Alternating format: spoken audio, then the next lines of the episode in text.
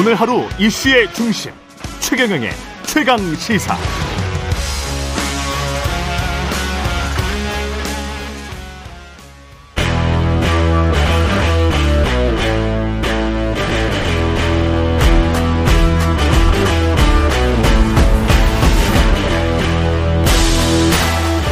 네, 한 주의 시작 여의도 정치를 깊이 있고 날카롭게 들여다보는 시간 정치 먼데이 오늘은 박영선 전 중소벤처기업부 장관과 함께 하겠습니다. 안녕하세요, 장관님. 예.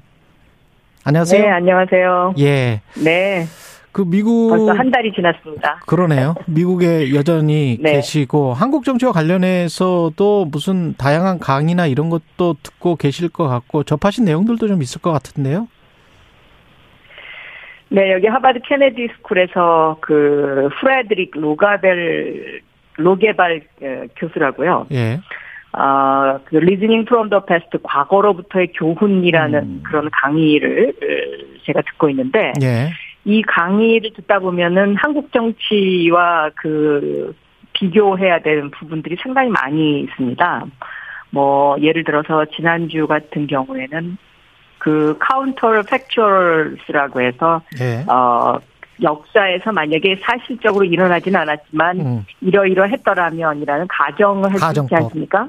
역으로 가정을 그렇습니다. 해보면 그런 근데 이러한 가정 속에서도 교훈을 얻을 수 있다. 이제 이런 내용인데요. 음. 예를 들면 뭐 지난 대선 때 민주당이 굉장히 그 근소한 차이로 졌는데 예. 만약에 그때 그렇지 않았다면 지금 대한민국의 모습은 어땠을까? 어땠을까? 또 만약에 그때 네 그때 어, 민주당이 그렇게 국민들로부터 10여만 표를 얻지 못해서 진 그런 어떤 이유는 무엇이었을까? 음. 를 철저히 따져보면 예. 그 대한민국 정치가 앞으로 개선해야 될 것, 그리고 나가야 될 방향, 뭐 이러한 것들을 그려볼 수 있지 않을까, 이렇게 생각하고 있습니다. 네. 그렇군요. 지금 현재 민주당은 과거에 그 졌던 모습, 대선에서 졌던 모습과 비슷합니까? 달라졌습니까? 혁신하고 있습니까? 어떻게 보십니까? 거기에 대한 철저한 반성이 없지 않았나, 이렇게 생각합니다. 그래서 여전히 이런 어떤 그, 네, 아, 그래서 조금 더, 어, 네. 이런 어떤 그, 반사실적 가정법에 의한 반성이 좀 민주당에 필요하지 않나 저는 그렇게 보고 있습니다. 네. 예. 내년 총선이 다 관심이고 그 공청 과정과 아, 이런 것들 때문에 벌써부터 이야기가 특히 이제 국민의힘 당대표 이야기가 나오고 있는데 민주당은 어떻게 보세요? 이재명 당대표 그리고 공천. 지금 어 이제 총선 리스크라는 말을 해야 될 것 같습니다. 예. 그러니까 국민의 힘이 총선 리스크를 몰고 왔다 이렇게 이야기할 수도 있고요. 예. 또 민주당에도 총선 리스크가 있습니다. 음. 아 그런데 지금 문제는 바로 이 공천권입니다. 지금 지적하신 대로 이 공천권을 당 대표가 쥐고 있다라는 어떤 그런 어, 것이 성립이 되고 있기 때문에 지금 국민의힘에서 저 난리가 나고 있는 거 아닙니까? 예. 어, 그런데 사실 이 공천권이라는 것은, 어, 노무현 대통령 이전에는 대통령이 공천에 관여를 했었습니다. 총선에서. 집권 여당은. 그런데 노무현 대통령, 그렇습니다. 집권 여당의 경우에. 예.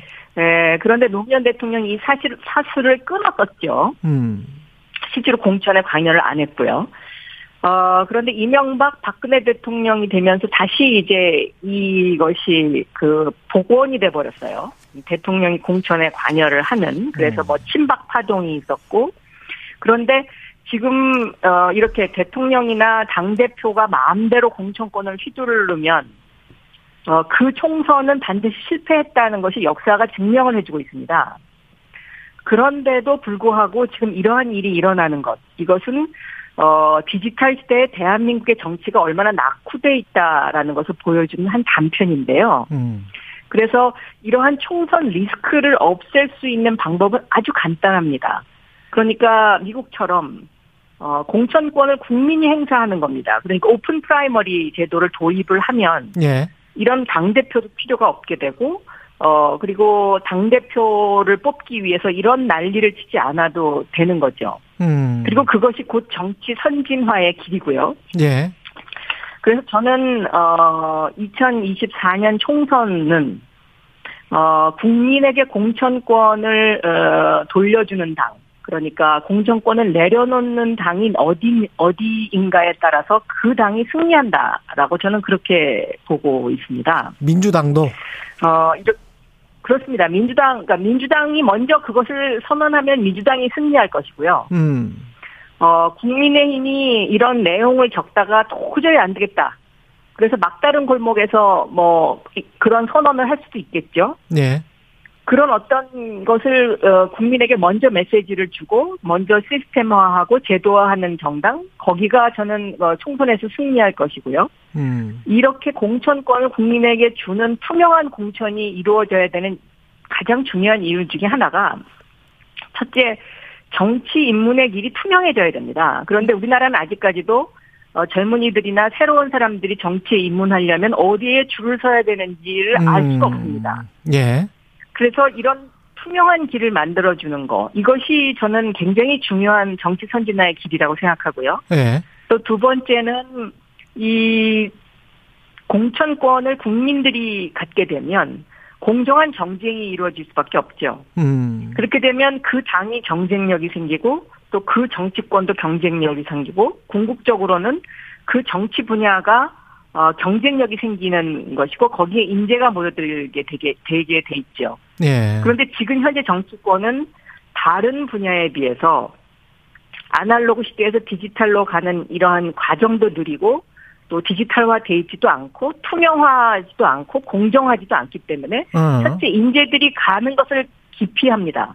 예. 그러니까 그 정치권이라는 세계가 낙후될 수밖에 없는 거죠. 그러면 이재명 저는 이것은 예.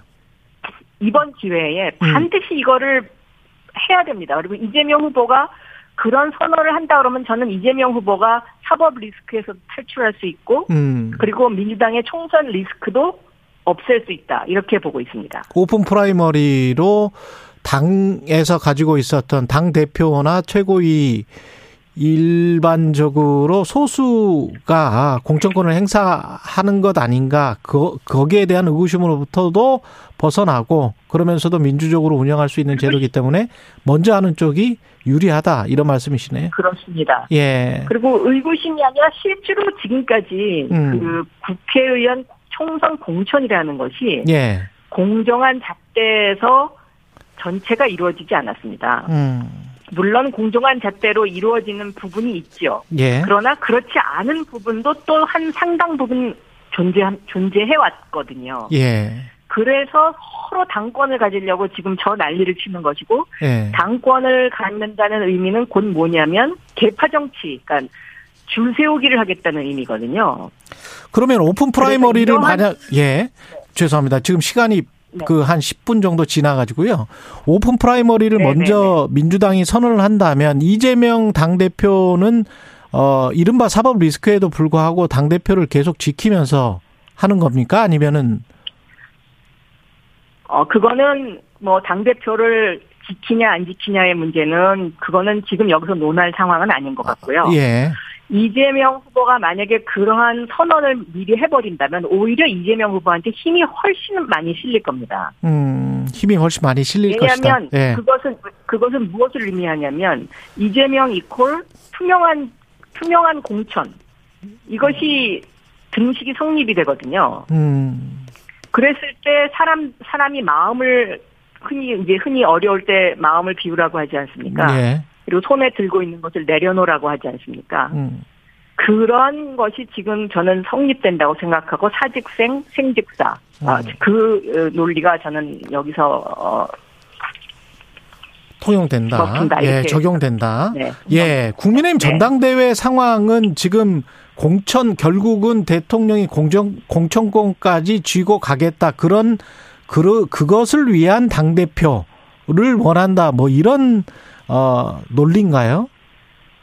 그렇습니다. 예를 들면 지금 현재 국민의힘에 나와 있는 당 대표 중에 당 대표로서의 국민들이 생각하기에 아 이 사람은 정말 당 대표 감이야 하는 사람을 찾기 쉽지 않지 않습니까?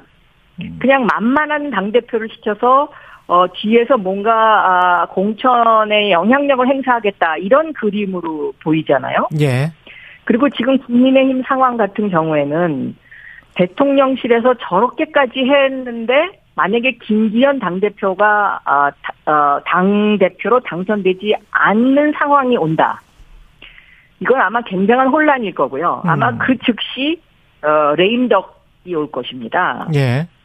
그렇기 때문에 지금 3월 8일 전당대회가 어떻게 보면 대한민국 정치 그리고 대한민국 공천 시스템을 어, 바닥까지 에, 끌고 내려가서 오히려 더 개혁할 수 있는 모멘텀을 만들 수도 있지 않나. 뭐 저는 그렇게도 보고 있습니다. 네. 김기현 당대표가 만약에 아니라면 레임덕을 방지하기 위해서라도 대통령실이 또 비대위 쪽으로 이렇게 방향을 전환할 가능성도 있지 않습니까? 그러니까요. 그게 정상적이 아니지 않습니까? 음, 그러니까 이거는 뭐 더 이상 어 파탄 파탄 국면으로 가는 것이죠. 그리고 음. 어 그런 상황이 오게 되면 어 정계 개편이라는 어 단어가 아마 자동적으로 따라오지 않을까 그렇게 보고 있고요. 네. 어 특히 이제 지금 국회에서 진행되고 있는 정계 특위가 지금 진행되고 있는데요. 예. 어, 선거구제와 관련된 것, 또 비례대표제와 관련된 것, 이런 것들이 지금 이제 3월, 4월 달에 어떻게 어, 결정이 될지, 이게 굉장히 중요한 변수가 될 것이다. 저는 그렇게 보고 있습니다. 그렇군요. 그래서 예. 김진표 국회의장님의 그 발언과 김진표 국회의장님의 어떤 그 생각, 이런 것들이 어, 굉장히 중요하고, 그 다음에 주목받을 시기가 올 것이다. 저는 이렇게 보고 있습니다. 네. 심평 변호사는 집권 여당에서 만약에 김기현 아닌 다른 당 대표가 되면은 대통령이 탈당할 것이다 신당 이야기를 했고 그러면서 또 야당에서도 마치 당연한 듯이 야당도 분열되는 게 거의 당연한 수순처럼 이야기를 했었거든요. 어떻게 보세요 이런 이합 집산? 저는 뭐 그분을 잘 모르기 때문에 예. 에, 그분이 하시는 말씀이 얼마만큼의 신뢰성을 갖고 있는지에 음. 대해서는 잘 모르겠습니다. 예. 아 그러나 뭐 어, 한번 어, 이렇게 지금 현재의 이런 어떤 그 대한민국의 진흙탕 정치와 같은 이런 상황에서는 어 누구나 한 번쯤 생각해 볼 수 있는 이야기를 하신 것 아닌가 저는 그렇게 보고 있어요. 그렇군요. 제가 예. 한달 전에 그 여기 최강 시사에 나와서 인터뷰할 때 나경원 어, 전 의원이 아마 출마하기가 굉장히 힘들 거고 어. 어, 이 나경원 의원을 겨냥한 것은 어, 안철수 의원의 어떤 그 문제까지도 같이 겨, 겨냥한 걸 것이다. 아마 이런 발언을 맞다. 제가 한 달 전에 했었는데요. 예, 그랬습니다. 네. 그때 상황과 지금 상황이 그러니까 제가 한 달 전에 한 얘기가 지금 한 달 후에 그대로 진행되고 있지 않습니까? 음. 어, 그런데 3월 8일, 어, 국민의힘 전당대회가 끝나고 나면 그 결과에 따라서 그리고 3월과 4월에 예정되어 있는 현재 이루어질 뭐, 지는 모르겠습니다만은 네. 정계특위에서의 결정 사항과 국회의장님과의 이런 어떤 삼각관계 음. 이러한 것들이 어, 앞으로 어, 올 2023년 어, 대한민국 정치의 중요한 핵심 핵 핵이다. 저는 이렇게 보고 있습니다. 네. 그럼에도 불구하고 국민의 힘의 이준석 개가 승리할 가능성 이것도 있지 않냐 이런 뭐 관측도 나오고 있습니다만 어떻게 생각하십니까 장관님은? 그렇죠. 지금 보면 이제 국민의힘은 어 친윤과 반윤에 이제 돌아올 수 없는 강을 건너는 것으로 보입니다. 예. 그래서 만약에 김기현 당대표가 당선이 된다 하더라도 음. 최고위원들이 그 김기현 대표 쪽을 지지하는 사람이 아닌 이준석 대표 쪽의 사람들이 된다면 예. 이거는 한마디로 이제 굉장히 당을 끌고 가기가 힘들어지고 어. 더군다나 이런 공천권을 둘러싼 여러 가지 잡음이 나올 어, 소지를 스스로 만드는 이제 그런 상황이 돼 버리는 것이죠. 예. 그렇기 때문에 저는 대한민국 정치가 지금 여기서 이대로 갈 수는 없다. 그리고 음. 공천 국회의원 공천권을 언제까지 이렇게 당 대표가 마음대로 휘두르고 대통령이 영향력을 행사하고 하는 이런 제왕적 왕정 시대의 정치를 하는 대한민국은 이거는 선진국으로 갈 수 없는 그런 시스템이기 때문에 예. 아, 이제는 디지털 정당 어, 그리고 디지털 시대에 맞는 투명한 공천, 투명한 정당을 만들 수 있는 그런 시스템을 만들지 않으면, 어, 저는, 어, 대한민국도 상당히 오랫동안 일본처럼, 어, 침체기를 겪을 수밖에 없지 않을까 이렇게 생각합니다. 예, 민주당 이야기 한 5분 정도만 하죠. 민주당 그 대장동 김건희 쌍특검 추진 방침에 관해서는 어떻게 생각하십니까? 글쎄 제가 그거는 지금 한국에 있지 않기 때문에요. 네. 그 네. 내부 사정을 네. 제가 자세히 들어 들여다보지를 못해서 네. 그 내용은 지금 제가 확실하게 파악을 잘 못하고 있습니다. 네. 그 사안 자체는 지금 대장동 특검은 정의당도 동의를 하는 것 같고 김건희 네. 여사 특검에 관해서는 정의당이 유보한 상태거든요. 이거는 나중에 네. 타협을 하게 될까요? 정의당이 왜 유보한 상태였는지에 대한 이유를 분명히 어, 민주당이 짚어봐야 될 것이고요. 음. 또 국민들이 여기에 대해서 어, 납득할 할 수 있는 수준의 것인지 아닌지 이런 것들을 철저하게 따져보는 것이 굉장히 중요해 보입니다. 네. 네. 법사위 대 법사위 오래 하셨고 그 원내대표도 하셨기 때문에 마, 지금 네. 이상민 장관 탄핵 같은 경우는 있지 않습니까? 어떻게 보세요? 법사위원장이 집권 여당의 김도우 의원이기 때문에 이게 네. 될까요? 아, 김도우 의원이 더군다나 이제 검찰 출신 그렇죠. 법사위원장이잖아요. 네. 그렇기 때문에 상당히 난관이 있을 거다 이렇게 생각을 합니다. 네. 그러나 어 일반적인 시각으로 봤을 때는요, 159명의 그런 어떤 참사가 일어난 사건에 대해서는 음. 누군가가 책임을 지는 정치를 하는 것은 분명히 필요합니다. 그런데 지금까지 거기에 대해서 책임지는 사람이 없었다는 것. 네. 그것은 저는 윤석열 정부가 잘못한 것이다. 아, 이렇게 생각하고 있습니다. 예. 네. 그리고 이제 핵심이 그 검찰의 수사 압박이 계속 오니까 이재명 체포동의안이 국회로 넘어오는 어떤 시점이 있을 거란 말이죠. 그게 상당히 조만간일 것 같은데 민주당은 어떻게 대응해야 네. 됩니까? 저는 이 검찰의 체포 동의안도요. 예. 이제는 검찰 피로감이 쌓이지 않았을까 이렇게 생각합니다. 국민들한테. 예. 체포 동의안이라는 것은 조건이 성립이 돼야 되는데요. 첫째, 뭐 증거 인멸의 소지가 있다든지, 음. 아니면 도망의 우려가 있다든지, 뭐 이런 뚜렷한 이유가 있었을 때 체포 동의안을 넘겨서 어 그것을 국회에서 처리하도록 했을 때 그때 검찰의 칼이 힘이 생기는 겁니다. 예. 그런데 체포 동의안을 마치 무슨 어 정치 쇼 하듯이 어 이렇게 계속 남발을 하게 되면 음. 지금 벌써 체포 동의안이 올 거다 올 거다 올 거다 뭐몇 개월째 지금 이러고 있지 않습니까? 그렇죠. 이것은 이미 칼집에서 칼을 뽑아봤자 저는 검찰이 그렇게 여기에 관해서는 제가 보기에는 큰 충격을 더 이상 주지 못할 것이다라고 네. 생각하고요. 그리고 체포동의안이 넘어오게 되면 이것은 당연히 뭐 부결되겠죠. 네. 고민정 의원은 지금의 당 분위기가 뭐 딱히 그렇지도 않다. 뭐 이렇게 이야기를 하던데. 글쎄요, 저는 그렇게는 생각하지 않습니다. 음, 예. 만약에 이재명 대표가 특권을 내려놓는 그러니까 국회의원의 면책 특권 그 불체포 관련해서 회기 중에서는 그 헌법에서 규정한 거기 때문에 그거를 내려놓겠다. 본인이 그냥 구속적부 심사를 받겠다. 뭐 이런 식으로 나오면 어떻게 생각하세요? 그런 식으로 만약에 나오, 나오는 게 좋은 겁니까?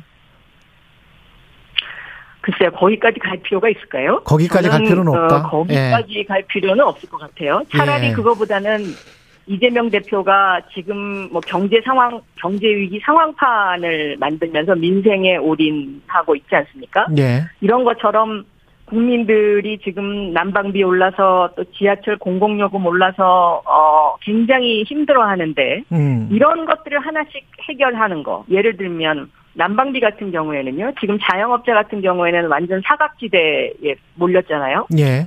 그런데 난방비는 이제 좀 날씨가 풀리면 이것이 조금 어, 완화될 수 있는 것이기 때문에 예. 뭐 분할 요금제를 어, 자영업자들한테 아. 분할 요금 제도를 뭐 해준다든지 카드 할부처럼 이런 대안을 네 그렇습니다. 그런 이런 대안을 마련을 하던가 아니면 정말 국민들이 지금 정치에 신물이 나서 어 국민의힘 그 전당대회를 앞두고 공천권 때문에 저렇게 당 대표가 난리가 났는데 저거 신물이 나는데 저거하고 완전 반대로 음. 민주당은 아 우리는 국민들에게 공천권을 돌려드리겠습니다라는 정치개혁 선언을 하던가 어. 이렇게 되면 저는 예, 이재명 대표가 굉장히 국민들로부터 인기가 올라갈 것이다 이렇게 생각하고 있습니다. 예, 네. 여기까지 듣겠습니다. 정치본데이 박영선 전 중소벤처기업부 장관이었습니다. 고맙습니다. 감사합니다.